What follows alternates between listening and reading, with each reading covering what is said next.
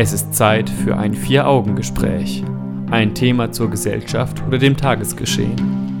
Ein Blickwinkel, der über die übliche Berichterstattung hinausgeht. In einem Gespräch unter vier Augen. Und darum geht es jetzt. Der Einfluss unserer Sprache. Welche Wirkung hat Sprache auf unser Denken? Verschleiern wir mit neuen Begriffen die Wirklichkeit? Das Vier-Augen-Gespräch mit Jan Keke und Stefan Seefeld. Egal ob es um die gendergerechte Sprache, neue Berufsbezeichnungen oder um moderne Namen für politische Gesetze geht, mithilfe der Sprache, so scheint es, will man etwas erreichen. Man möchte uns zum Beispiel für bestimmte Themen sensibilisieren, uns etwas verkaufen oder vielleicht sogar unser Denken beeinflussen. Doch inwieweit beeinflusst Sprache unser Denken tatsächlich? Welche Macht hat sie und was sind die Folgen? Darüber spreche ich jetzt mit Jan Keke im Vier-Augen-Gespräch und wünsche einen guten Abend. Hallo Stefan. Glaubst du, dass bestimmte Begriffe eingeführt oder im Laufe der Zeit verändert werden, um uns zu manipulieren? Das glaube ich schon, wobei das jetzt eine sehr allgemeine Frage ist. Man könnte jetzt fragen, in welchem Kontext wird das gemacht. Ich bin mir ziemlich sicher, dass das zum Beispiel in der Werbung gemacht wird. Ja. Da die Werbekommunikation, das ist ja ein äh, recht äh, manipulatives System. Aber ich denke mal auch, dass die Politik das in den letzten Jahrzehnten zunehmend für sich entdeckt hat und sicherlich auch ganz viele andere Bereiche des Lebens. Wenn wir uns mal andere Bereiche des Lebens anschauen und angucken, wie Begriffe verändert wurden, dann fällt mir zum Beispiel ein in der Politik das Kriegsministerium, das wurde umbenannt und heißt jetzt Verteidigungsministerium. Oder wenn wir uns im Alltag Berufe anschauen, die Putzfrau heißt jetzt Reinigungsfachkraft und ein ganz normaler Bauer ist kein Bauer mehr, sondern ein Agrarwirt. Ja, aber es gibt noch viel, viel mehr solche euphemistischen Neubenennungen. Äh, wir sprechen jetzt auch von einer Beitragsanpassung statt von einer Erhöhung. Ja, stimmt. Ähm, wir haben einen flexiblen Arbeitsmarkt statt äh, einen entmachteten Arbeitnehmer. Mhm. Wir haben einkommensschwache Menschen statt arme Menschen. Wir haben eine Freiheitsstrafe statt eine Gefängnisstrafe. Mhm und äh, sowas wie eine Gewinnwarnung statt eine Verlustankündigung. Das kann man noch so weiterführen. Und ein Beispiel möchte ich noch nennen. Es gibt die Agentur für Arbeit. Ja. Die hat man früher äh, einfach äh, Arbeitsamt genannt, aber Agentur für Arbeit eröffnet natürlich nochmal einen ganz anderen Rahmen. Ja. Die waren sogar mal eine Anstalt, aber auch dieser Begriff ist mittlerweile verschwunden. Auch ja. wenn viele sagen, inhaltlich ist das durchaus noch so der Fall. Ja, und die Menschen, die dort zum Arbeitsamt gehen, zur Agentur für Arbeit, das sind dann auch Kunden. Und der Kunde ist ja bekanntlich König, zumindest soll das ja so ein bisschen äh, damit äh, vermittelt werden, auch wenn ja. es nicht der Fall ist. Aber so leben wir halt ne? in so einer Welt, in der, in der wir solche Rahmen schaffen und auch vorgesetzt bekommen. Und ich glaube, die Gründe dafür sind ganz unterschiedlich. Auf der einen Seite können wir, glaube ich, durchaus feststellen, dass tatsächlich darauf geachtet wird, wie man über Menschen und Dinge spricht. Teilweise zum Beispiel aus Gründen der Geschlechterneutralität. Aus der Krankenschwester wurde dann zum Beispiel der Gesundheits- und Krankenpfleger bzw. die Pflegerin also genau, es geht um politische Korrektheit auch, ne? Denn, dass man alle Menschen irgendwie respektiert und. Denn männliche Krankenschwestern, Krankenbrüder, so hat man es nicht genannt, die waren in dem Begriff gar nicht drin, weil es das ja auch früher kaum gab, dass das Männer gemacht haben. Da hat es dann durchaus einen Sinn gehabt, dass man die Begriffe angepasst hat. Teilweise ist es aber auch tatsächlich so, dass es nicht nur Euphemismen sind, wie du es gerade gesagt hast, sondern dass die Aufgaben in bestimmten Berufen tatsächlich auch komplexer geworden sind. Wenn wir uns mal den früheren Fair- und Entsorger angeguckt haben, der heißt heute Fachkraft für Kreislauf- und Abfallwirtschaft, ganz toll und die sind für die Überwachung und Trennung und auch die Verwertung von Müll und natürlich auch für die Dokumentation der Recyclingprozesse zuständig. Und da heutzutage in der Müllverwertung die Stoffe immer weiter aufgespalten werden und wir uns da mehr Mühe geben als noch vor Jahrzehnten, braucht man da mittlerweile durchaus gute Chemiekenntnisse in diesem Beruf, Würdest, sodass dann die ja. begriffliche Aufwertung äh, durchaus ihren Sinn hat. Ja, hat sie, aber, aber mal so ganz ähm, ähm, locker darüber nachgedacht, ähm, wäre Müllmann nicht immer noch eine Bezeichnung, die im Prinzip passen würde, weil es immer noch um Müll geht? Ja, aber sie wäre vielleicht für die Komplexität der Aufgabe zu allgemein heute. Ja. Und man möchte das noch ein bisschen dann konkretisieren, wenn man dann sagt, dass es dann Fachkraft, Kreislauf, Abfallwirtschaft, Gut. das beschreibt die Arbeit noch mehr, als es einfach nur Müll zu nennen. Das würde dann halt bedeuten, dass die Funktion, weil die Funktion komplexer geworden ist, möchte man dem mit einem neuen Ausdruck irgendwie äh, gerecht werden, aber es geht dann noch nicht um, um den Respekt oder? Also das, das sind ja vielleicht nochmal zwei unterschiedliche Sachen, dass ja. die Komplexität gestiegen ist, aber auf der anderen Seite haben wir ja auch vielleicht einen gewissen Anspruch an Respekt vor den Menschen. Ich denke, dass da beide Punkte eine Rolle spielen. Bei Berufen, deren Komplexität gestiegen ist, will man vielleicht sowohl das adäquat beschreiben, inhaltlich, als auch den Respekt dafür schaffen.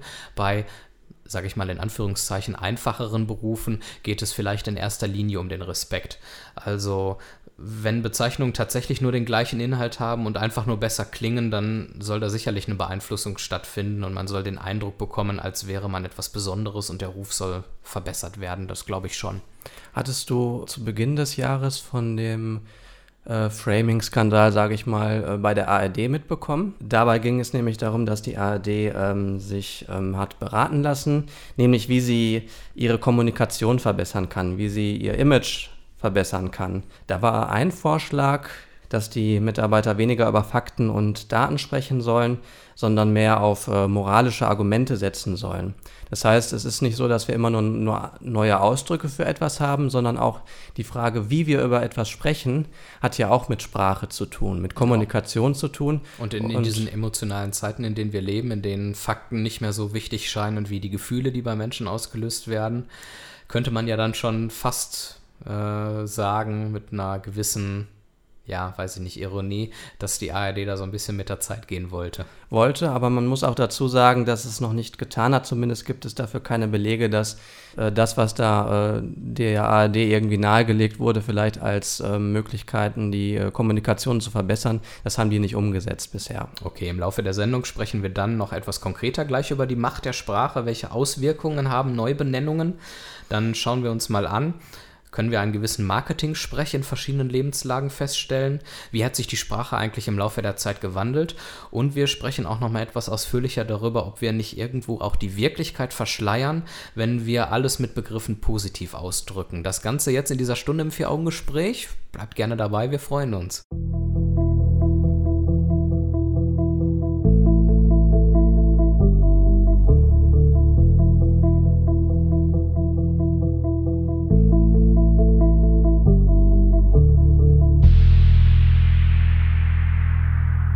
Einfluss unserer Sprache, das Thema im Vier-Augen-Gespräch heute Abend. Und wir wollen jetzt darüber sprechen, welche Macht unsere Sprache eigentlich tatsächlich hat. Welche Auswirkungen haben Neubenennungen und beeinflusst die Sprache tatsächlich das Denken? John, beeinflusst Sprache das Denken? Was glaubst du? Also ich möchte vielleicht mal so ein bisschen von einer persönlichen Erfahrung berichten, die ich vor ein paar Tagen gemacht habe. Und zwar berichtete die Tagesschau äh, auf Instagram über Merkel, mhm. weil es gab da ja ähm, ein Treffen mit Trump und zu diesem äh, Beitrag schrieb ein ähm, 17-Jähriger einen Kommentar mit folgendem Inhalt.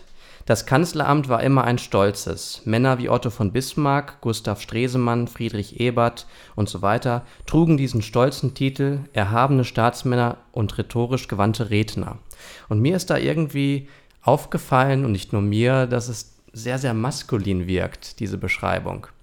Und ich finde schon, oder ich, ich glaube, dass gendergerechte Sprache ihren Beitrag dazu geleistet hat, dass ich das so wahrnehme heutzutage. Dass ich, also ich hätte das vielleicht vor zehn Jahren anders gesehen. Ich hätte das vielleicht gar nicht so wahrgenommen, dass es da so eben ja so maskulin ähm, in dem Text ist.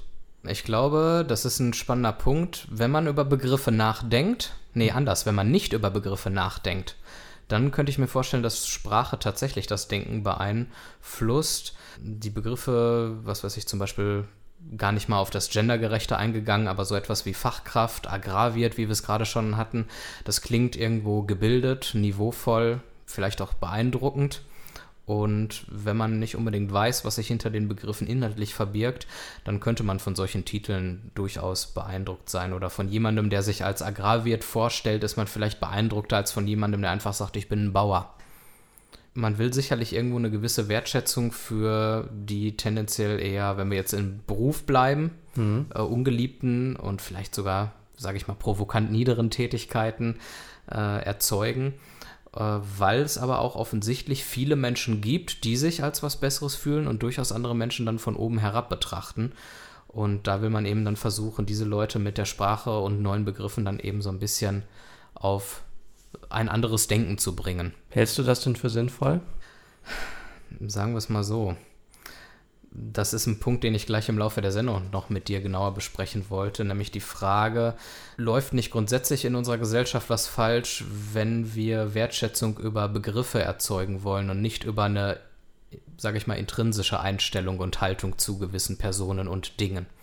Aber äh, können Begriffe nicht vielleicht dazu führen, dass man zumindest einmal stolpert, dass man ja eben, wie du vielleicht vorhin auch schon mal sagtest, dass man dann darüber nachdenkt, dass man vielleicht sein eigenes Framing, sein eigenes Kategoriensystem so ein bisschen mal aufweicht und vielleicht dann auch sein Verhalten anpasst und auch vielleicht die Art und Weise, wie man darüber denkt? Sagen wir es mal so, ich bin da eher skeptisch. Wenn wir jetzt bei deinem Punkt, den du gerade gemacht hast, mal bleiben, äh, Stichwort Gender und das Maskulin in der Sprache. Da ist es unter Philosophen durchaus umstritten, dass äh, die Sprache tatsächlich unser Denken prägt. Das behaupten viele und sagen ja, um es mal konkret zu sagen, dass das generische Maskulinum in unserer Sprache halt dazu führt, dass wir dann Frauen diskriminieren und nicht so berücksichtigen mhm. und beachten, wie es eigentlich sein sollte. Auf der anderen Seite gibt es dann dieses klassische Beispiel, wir nehmen mal Menschen, die von Geburt an gehörlos sind und nicht sprechen können aber trotzdem in der Lage sind zu denken und nonverbal zu kommunizieren. Und diese Menschen haben auch Vorstellungen von sozialer Männlichkeit und sozialer Weiblichkeit. Und diese Vorstellungen sind damit ganz gewiss nicht auf die Dominanz des generischen Maskulinums zurückzuführen, was diese These schon widerlegen würde. Also eine solche These ist ja die Sapir-Whorf-Hypothese äh, von Benjamin Whorf und Edward Sapir äh, damals formuliert. Ganz verknappt gesagt heißt es eben, Sprache formt das Denken. Mhm. Und das würde auch bedeuten, dass man ähm, etwas, zum Beispiel eigene Gedanken nicht einfach in andere Sprachen übersetzen kann, weil ja die Sprache eben auch verantwortlich ist oder grundlegend ist für das Denken. Ja. Nun ist es aber so, dass man tatsächlich heutzutage nicht mehr ähm, davon ausgehen würde, und damals ist man vielleicht auch nicht, auch nicht davon ausgegangen, dass das durchweg stimmt, denn es ist ja als Hypothese beschrieben. Ähm, aber ähm, man darf auch nicht dann ins Gegenteil übergehen und sagen, dass äh, Sprache überhaupt nichts mit dem Denken macht. Also ich denke schon, dass Sprache einen gewissen Einfluss auf das Denken hat. Und je nachdem, mit welchen Ausdrücken wir arbeiten, denken wir auch anders über Dinge in der Welt aber zum Teil nur. Ja, ja, also ich glaube, wir können uns da tatsächlich darauf einigen, dass ob Sprache Macht auf uns und unser Denken hat und inwieweit Sprache uns beeinflusst, dass das tatsächlich davon abhängt, wie sehr wir diese Dinge und die Begriffe dann auch kritisch hinterfragen und über die Bedeutung der verwendeten Begriffe nachdenken. Tut man das nicht, verfällt man, glaube ich, leicht in so einen Modus, die Begriffe unbewusst zu interpretieren und zu bewerten und das einfach unhinterfragt so hinzunehmen. Denkt man aber über die Begriffe kritisch nach, dann glaube ich, haben sie eine geringere Macht über uns, weil man dann vielleicht eher merkt bei gewissen Begriffen, dass da Etikettenschwindel hintersteckt.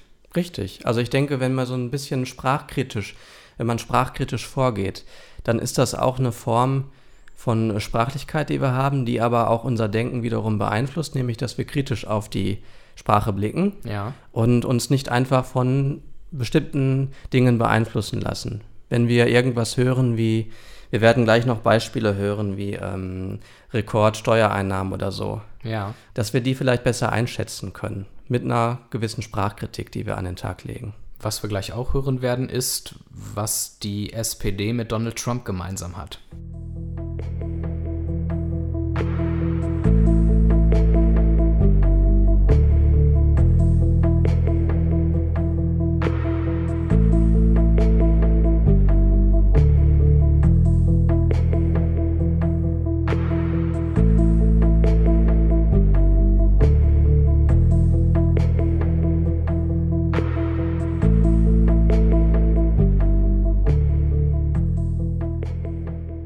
Was haben Donald Trump und die SPD miteinander gemein?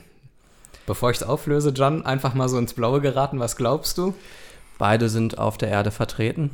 Ja, das ist schon mal der kleinste gemeinsame Nenner. Da kann man nicht viel falsch machen. Würde dir noch mehr einfallen? Beide sind politisch aktiv. Ja, jetzt kommen wir der Sache schon näher. Beide ähm, haben konkrete politische Vorstellungen, wie sie ähm, die Welt gestalten möchten. Und was beide auch gemeinsam haben, beide haben eine gewisse Rhetorik an den Tag gelegt, mit der sie ihre eigenen politischen Vorstellungen, von denen du sprachst, an die Wähler verkaufen wollen. Wenn wir uns anschauen, ähm, die SPD hat durchaus in den letzten Monaten und Jahren gewisse Marketingbegriffe eingeführt. Ich denke da an das gute Kita-Gesetz, an das starke Familiegesetz. Das klingt so wie Produkte, die man kaufen kann, aber es handelt sich um Politik, die wir dort machen. Und auch Donald Trump ähm, macht so etwas um seine Politik irgendwie positiv zu verkaufen. Und ich finde, das ist eine Sache, die man durchaus feststellen kann, dass sich auch in Lebensbereichen, die nicht unmittelbar etwas mit Kapitalismus zu tun hat oder haben, dass dort auch schon so Marketingbegriffe und Werbesprache Einzug erhalten. Total. Also ich finde zum Beispiel auch, dass wir sehr viele Superlative in der Politik finden. Mhm. Wie ich vorhin schon von den Steuern gesprochen habe. Wir sprechen heute von Steuer, von Rekordsteuereinnahmen und von sprudelnden Steuerkassen. Ne? Was eigentlich nur eine logische Folge ist, wenn wir ein Bevölkerungswachstum haben, wenn wir eine leichte Inflation haben, wenn die Wirtschaft etwas, Wirtschaft etwas wächst, dann ist es auch nur logisch, dass dann auch die Steuern steigen, ja. also beziehungsweise die Steuereinnahmen steigen. Das wird dann aber beworben als ähm, etwas, was ähm, ja total ähm, positiv ist oder total unnormal ist. Eben oder vor allem außergewöhnlich und wofür nur die Partei genau. jetzt gerade etwas kann. Und gleichzeitig ist es auch so, dass zum Beispiel solche ähm, Ausdrücke wie Vollbeschäftigung, ja, dass die, dass die eigentlich ziemlich aufgeweicht sind. Vor 30 Jahren hieß Vollbeschäftigung vielleicht noch, dass man so eine Arbeitslosigkeit von äh, 1,5 Prozent maximal hat. Und heute kann man bei äh, bis zum Teil 6% Arbeitslosigkeit noch von Vollbeschäftigung sprechen. Zumindest ähm, tun das viele Journalisten. Und es ist natürlich eine Form von, von Werbung, auch um demnächst dann wiedergewählt zu werden. Denn Vollbeschäftigung heißt, dass man etwas richtig gemacht hat, etwas gut gemacht hat. Spannend, dass wir mittlerweile so allumfassend in den Spielregeln unserer Wirtschaftsordnung denken, auch dort, wo es vielleicht gar nicht unbedingt um Wirtschaft geht. Es ist Zeit für ein Vier-Augen-Gespräch. Das Vier-Augen-Gespräch mit Jan Keke und Stefan Seefeld. Hallo zusammen, ihr hört das Vier-Augen-Gespräch im Bürgerfunk auf Radio 91.2, auf NRVision oder als Podcast auf vieraugengespräch.de. Das Thema unserer Sendung lautet der Einfluss unserer Sprache und wir sprechen jetzt darüber, ob wir tatsächlich die Wirklichkeit verschleiern, wenn wir alles immer positiv ausdrücken. Und dass wir alles positiv ausdrücken, das fällt einem ja doch überall im Leben auf. Ja, auf jeden Fall. Und da muss ich auch direkt wieder eine Brücke zur Werbekommunikation schlagen. Okay. Denn das lässt sich ja einfach nicht äh, so einfach voneinander trennen. Mhm. Weißt du, wie Bier heutzutage beworben wird? Ich denke mal an die Regenwälder und äh, dass ich, wenn ich Alkoholiker werde und ganz viel Bier trinke, damit den Regenwald retten kann. Oder viel mit Akustik, ne, dass das Bier aufgemacht wird und dann. Das blubbert äh, so schön. Das blubbert so schön, dann wird es eingegossen ins Glas Ach, und das herrlich. sind so schöne Gefühle, die dann dabei entstehen. Hör auf, ich krieg Durst. Aber sehr selten wird heutzutage noch vom äh, Geschmack gesprochen. Zum Beispiel, das Bier schmeckt gut. Ja. Das hört man sehr selten. Warum hört man das selten? Das interessiert keinen mehr. Man setzt voraus, dass Bier gut schmeckt das ist langweilig, das hat man vielleicht vor 50 Jahren mal gesagt. Ja. Ähm, wobei es ein Unternehmen gibt, ein Getränkeunternehmen gibt, das genau äh, das macht, nämlich dass es einfach nur sagt, dass das Produkt gut schmeckt, weil nämlich die anderen das eben nicht machen. Dadurch ist es wieder was Besonderes. Sag mal, welches es ist. Wir kriegen eh kein Geld dafür. Okay, Sinalco. Sinalco, aha. Sinalco schmeckt. Und äh, es gibt aber auch so einen Apfelsaft, nämlich Grannies. Genau, es gibt so, ein, es gibt so eine Werbung. Äh, die lief im, im TV mhm. und ich weiß nicht, ob die aktuell noch läuft. Ähm, die haben einfach nur beworben, Grannys Apfelsaft ist einfach Apfelsaft. Der schmeckt gut und fertig. Ja. ja. Und genau aber, auf den gegenläufigen Zug genau, aufgesprungen. Warum aber nicht? Weil es eben so selten ist, ne, weil es so selten vorkommt, kann man das machen. Aber grundsätzlich ist es so, dass man äh, nicht mehr versucht, äh, über ein Produkt zu informieren, über die Produkteigenschaften zu informieren, sondern äh, man versucht eben Emotionen zu erzeugen. Ja. Und wenn wir uns jetzt mal Fleisch zum Beispiel angucken, Grillwurst vom Wiesenhof zum Beispiel. Dann guckt man sich auf die, guckt man auf die Packung, dann ist da so ein schöner grüner Hof abgebildet. Und dieser schöne grüne Hof möchte natürlich verschleiern, dass die Tiere äh, unter schlechten Bedingungen gehalten wurden und wahrscheinlich leiden mussten. Ja, das ist wahr. Interessant übrigens, dass wir direkt wieder über Werbung und Produkte sprechen, wie sehr kapitalistisch auch unsere Sprache letzten Endes geworden ist. Aber ich möchte noch mal so ein bisschen auf das Thema Wertschätzung und eben ja diese positive Intention äh, eingehen. Wenn wir uns nochmal anschauen, Das Beispiel Putzfrau bzw. Reinigungskraft oder auch viele andere Begriffe. Ich glaube, dass oftmals die Intention eines Begriffs sehr wichtig ist, aber oftmals doch keine große Rolle mehr bei uns spielt. Nehmen wir mal an, ich habe über die geschichtliche Bedeutung des Begriffs Neger keine Ahnung angenommen. Und dann sage ich zu jemandem Neger ganz neutral und ohne ihn äh, mit abwertenden Gedanken damit zu titulieren. Habe ich dann diese Person beleidigt oder habe ich sie nicht beleidigt? Das ist natürlich eine Frage, weil es spielt ja in so einer Kommunikation auch äh, mindestens zwei Interaktanten eine Rolle. Das heißt, jemand, der etwas, also beide machen ja in der Interaktion etwas. Einer, der was sagt, der andere, der es irgendwie auffasst. Genau, und da ist dann natürlich auch die Frage, wie es derjenige aufnimmt, der, ähm, der das eben gesagt bekommt. Ja. Ähm, das ist ein schwieriges Thema. Wenn beide, sagen wir mal, unwissend sind, was die Vergangenheit dieses Ausdrucks angeht, äh, dann kann man da natürlich keine negative Intention erstmal vermuten. Nur wenn du jetzt weißt, dass dahinter eine lange Geschichte irgendwie steckt, mhm. die ähm, eher negativ behaftet ist und du nutzt es trotzdem, dann ähm, ist es vielleicht wieder was anderes. Andererseits bin ich immer ein Verfechter der Ansicht, dass ein Begriff nicht per se etwas Böses ist, sondern nur der Mensch, der etwas Böses daraus macht. Nehmen wir mal das Wort schwul. Schwul ist immer eine Beleidigung gewesen, teilweise auch heute noch. Aber Schwule bezeichnen sich mittlerweile selbst so und benutzen den Begriff ganz alltäglich und teilweise sogar auch mit Stolz, sodass schwul nicht mehr per se ein Schimpfwort ist. Und es würde da in dem Fall überhaupt keinen Sinn machen, diesen Begriff zu verurteilen.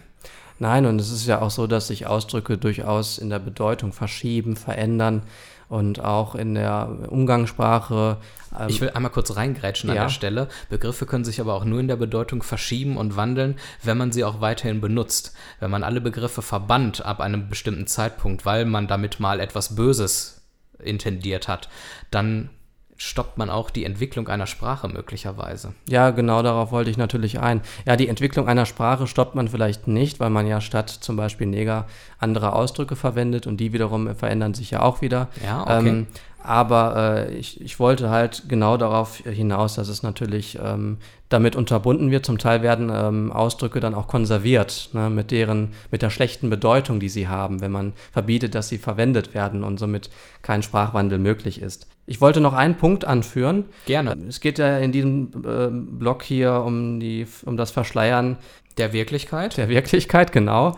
Und äh, das macht ja auch die Politik, wie zum Beispiel CDU und SPD, wenn man sich die Wahlplakate angeschaut hat, die großen Plakate, die da an den Straßen hingen, wo dann einfach nur draufsteht für Europa oder gemeinsam sind wir stark. Da informieren die Parteien auch nicht mehr über ihre Inhalte, sondern wollen einfach nur noch auf Emotionen referieren. Das ist wahr. Da hat man dann vielleicht bei dem Spruch für Europa noch eine grundsätzliche, ganz allgemeine Haltung, die die Partei inhaltlich ja. einnimmt. Aber was es eigentlich bedeutet, für Europa zu sein, da wird natürlich kein Wort drüber gesagt. Da haben und wir auch gemeinsam sind wir stark, ist nur völlig ja. inhaltsleer und eine allgemeine Parole. Und ich könnte jetzt auch noch nicht mal sagen, ich weiß nicht, wer gemeinsam sind wir stark gesagt hat. Und wenn ich jetzt so drüber nachdenke, die Parteienlandschaft, wüsste ich jetzt auch nicht, welche Partei es gesagt haben könnte. Also es eigentlich von jeder hätte kommen ja, können. Ja, eben. Es, es, ist wahrscheinlich auch in der Vergangenheit mal von verschiedenen Parteien gekommen.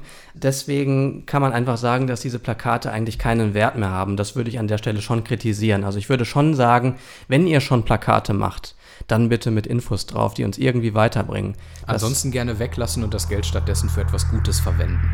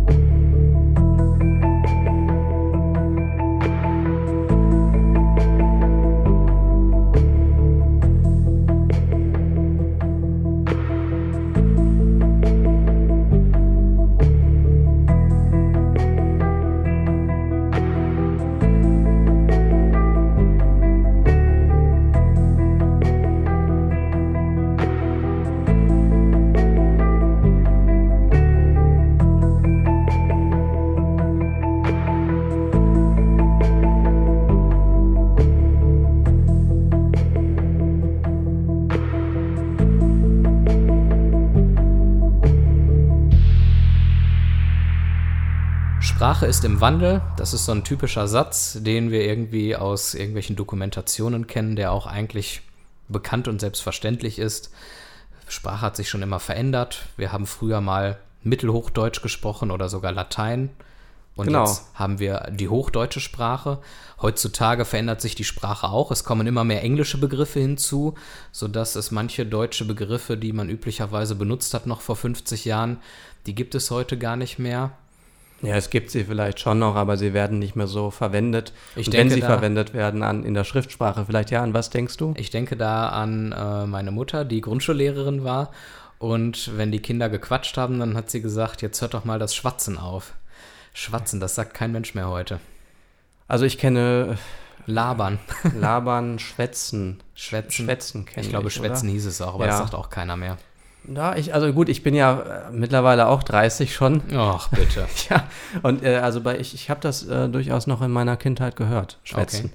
Ähm, aber es ist so, dass sich die, der Sprachwandel verlangsamt hat. Also wenn man mal so guckt, ne, zur Zeit des Mittelhochdeutschen hat sich das noch schneller verändert. Und das okay. ist also jetzt, sagen wir mal, 600, 700 Jahre her. Und das hat natürlich auch damit zu tun, dass die Menschen heute ähm, gebildeter sind ähm, und dass sie lesen und schreiben können. Und Aber da hätte ich eher gedacht, wenn die Leute gebildeter sind, eher lesen und schreiben können und im Zeiten der Globalisierung viel mehr Einflüsse von anderen Sprachen miterleben, dass die Sprache sich dann viel stärker wandeln würde. Nee, aber du musst ja sehen, dass es sowas gibt wie einen Duden, äh, der ganz klar vorgibt, welche Bedeutung ein Wort hat. Mhm. Und es gibt ähm, ganz klare grammatische ähm, Regeln, an die man sich halten muss. Und wenn man eben eine Hausarbeit schreibt oder so, dann kann man da nichts irgendwie anders machen. Äh, man kann nicht einfach sagen, da lasse ich jetzt den Punkt weg, äh, ja. weil ich finde das besser, sondern man hält sich da dran. Man lässt das mehrmals Korrektur lesen. Das ist jetzt nur ein konkretes Beispiel. Wobei ich auch ähm, der Meinung bin, dass man sich heutzutage kaum noch an solche grammatischen Regeln hält. Ich denke da an solche Sätze wie, du bist schöner wie ich. Ja, aber das da sind dann. wird den ersten gar nicht auffallen, dass das ein grammatischer Fehler ist, weil das Wort als kaum noch benutzt wird. Ja, aber sprichst du denn, als ich wäre der korrekte Satz gewesen. Sprichst jetzt. du denn äh, da tatsächlich von den, äh, sagen wir mal jetzt hochgebildeten Menschen? Also wenn man viel liest, sage ich mal, ja. dann und auch schon früh vielleicht in der Kindheit damit angefangen hat, dann liest man ja auch so wie andere geschrieben haben. Das ist wahr. Und das bringt dann oder führt dann ja auch dazu, dass man selbst sich ähm, diese Regeln ja irgendwie aneignet. Wobei Aber, das Beispiel, das ich gerade gebracht habe mit dem Wie und dem Als, das sagen so viele Menschen mittlerweile, zumindest hier in NRW, falsch, besonders ja. im Ruhrgebiet, dass ich schon mittlerweile daran zweifle, dass das nur etwas mit einer eher ungebildeteren gesellschaftlichen ja. Schicht zu tun hat, sondern dass das mittlerweile so um sich greift, dass schon fast alle so sagen. Aber ich glaube, die These ist ja auch nur, dass der Sprachwandel sich verlangsamt hat, aber nicht, dass er aufgehört hat. Okay. Also wir können uns auch mal die Jugendsprache zum Beispiel angucken. Mhm. Die Jugendsprache äh, ist zum Beispiel auch unter anderem dadurch charakterisiert, dass sie sich ja ähm, von Regeln nicht großartig beeinflussen lässt. Das stimmt. Und, ähm, Oder ihre eigenen Regeln macht. Ihre eigenen Regeln macht und deswegen relativ frei ist. Und äh, heutzutage ist es ja auch so, wenn man, also heutzutage wird so viel geschrieben wie noch nie wahrscheinlich. Aber die, diese Art und Weise, wie geschrieben wird, das ist so eine, so eine, so eine Schnellschreibe. Also Chats-Ebene oder Kommentarfunktionen ähm, auf Instagram. Ja, da wird dann auch viel weggelassen. Viel weggelassen, weil man eben ganz schnell einfach nur Informationen weitergeben möchte. Deswegen gibt es halt in der Jugendsprache häufiger mal Veränderungen. Heute sprechen viele in der äh, Jugendsprache oder viele Jugendliche auch von Ehre, zum Beispiel bei dem Wort Ehrenmann, aber auch Ehre findet man als Wort sehr häufig, was vielleicht auch damit zu tun hat, dass äh, Jugendliche ähm, vermehrt Sprachkontakt haben äh, mit anderen Menschen oder mit Menschen mit Migrationshintergrund. Okay. Und es da so eine Verbindung zustande kommt, denn Sprachkontakte sind sicherlich auch immer ein Motor für Sprachwandel. Aber auch Sprachökonomie ist ein Grund ein Motor für Sprachwandel. Das Was heißt, bedeutet äh, Sprachökonomie? Dass, äh, dass die Sprache oder dass die Komplexität der Sprache heutzutage vielleicht nicht mehr so gebraucht wird, um etwas zu vermitteln. Lol. Zum Beispiel, ne, hast du deinen Sohn gefragt, wäre ja eigentlich korrekt. Mhm. Ähm, stattdessen schreib, schreiben viele heute, hast du deinen Sohn gefragt. Das, ne, die Flexion N bei dein fällt dann einfach weg. Ja. Trotzdem versteht man ja im Prinzip, was gemeint ist. Deswegen wird äh, die Sprache ökonomischer. Das Problem ist nur, dass es an anderen Stellen dann vielleicht, äh, dass Sprache nicht mehr so genau ist. Und vielleicht auch Sprache dann nicht mehr so ästhetisch ansprechend ist, zumindest für manche Menschen, die da Wert drauf legen. Das stimmt, wobei die Ästhetik natürlich dann auch sich mit verändern wird, vielleicht äh, erst hinterher, erst ja. später, wenn es das Alte nicht mehr gibt, was man halt dann nicht mehr mit dem Neuen vergleichen kann, mhm. dann kommt einem das auch nicht mehr komisch vor. Dann ist es vollkommen normal. Und dann wird es vielleicht wieder andere ästhetische ähm, Gebilde geben, um einen Sinn für Ästhetik äh, zum Ausdruck zu bringen. Und da kommt dann gleich auch Dortmund ins Spiel. Schauen wir gleich mal in welcher Form.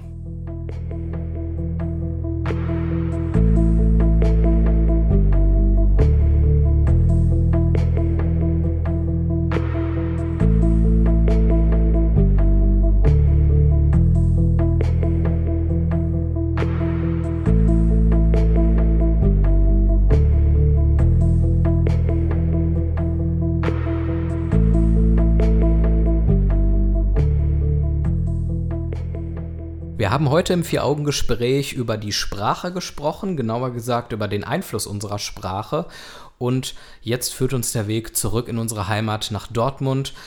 Denn in Dortmund sitzt der Verein Deutsche Sprache e.V., ein gemeinnütziger Verein, der sich äh, dafür einsetzt, dass Deutsch nicht zu einem Feierabenddialekt äh, verkommt, wie sie es selber auf ihrer Homepage schreiben, sondern als Sprache von Kultur, Wirtschaft und Wissenschaft erhalten bleibt. Ja, es gibt viele Leute, die sehen Sprachwandel zum Beispiel auch einfach als Sprachverfall an und möchten dem natürlich entgegenwirken. Und das tut dieser Verein. Dieser Verein hat 36.000 äh, Mitglieder, darunter Harpe Kerkeling, Nina Ruge und Jürgen von der Lippe. Und ein Werkzeug, mit dem man die Sprache ähm, in ihrer Qualität erhalten möchte, ist zum Beispiel, dass wenig Anglizismen benutzt werden. Genau, oder vielleicht gezielt ähm, dafür aber andere Begriffe gezielt weiter in Deutsch verwendet werden. Ansonsten geht es darum, die Identität von Sprachgemeinschaften zu erhalten, indem die deutsche Sprache eben in vielen Kontexten benutzt wird und weiterentwickelt werden soll, ohne eben die zunehmend englischen Begriffe. Das kann in der Wissenschaft sein, das kann in der Politik sein, etc. Und dafür setzt sich dieser Verein eben ein. Und das Ganze von Dortmund aus in die Welt hinein. Das heißt, obwohl dieser Verein in Dortmund sitzt, ähm, hat er durchaus internationale Mitglieder, nicht nur Deutsche tatsächlich. Spannende Sache auf jeden Fall. Und mit diesen Worten beende ich die Sendung für heute Abend. Danke, Jan, für das Gespräch. Danke, Stefan. Ihr könnt wie immer diese und alle Sendungen, die wir bisher gemacht haben, nachhören im Internet auf unserer Homepage vieraugengespräch.de. Im nächsten Monat sind wir mit einer neuen Sendung wieder am Start. Bis dahin wünschen wir euch noch einen schönen Restsonntag und einen guten Start in die neue Woche. Macht's gut und tschüss.